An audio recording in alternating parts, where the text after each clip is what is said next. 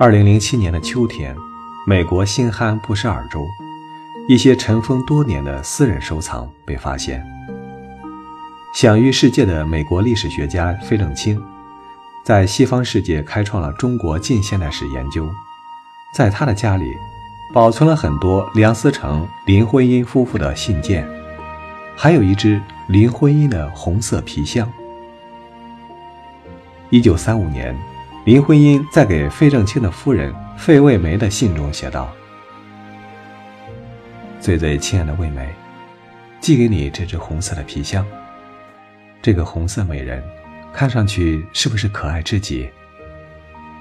她在我们林家已经六十八年了，现在，她要漂洋过海去到你的身边，度过她以后的日子，直到有朝一日，成为一件古董。”二十世纪三十年代初，两对年轻人在北平偶遇，从此，持续不断的通信交往开始了。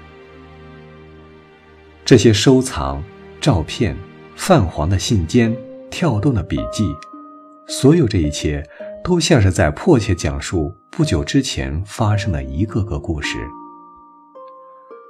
当我在给你们写信索要图书时，发生了太多太多的事情，我们不知从何说起。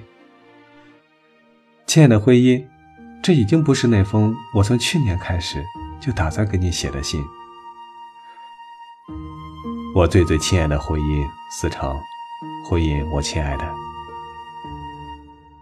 这些跨越中美两国、持续了十多年的通信，在一九四八年的十二月，北平解放前夕。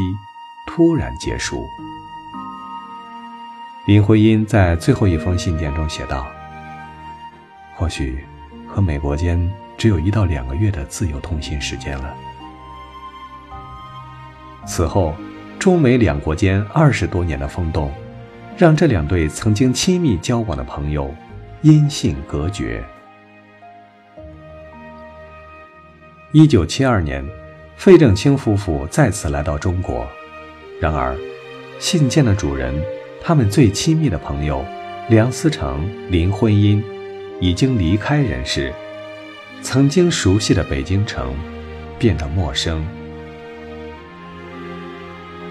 费慰梅在七十岁的时候，开始遍访故地旧友，撰写梁林夫妇的传记，历时十年。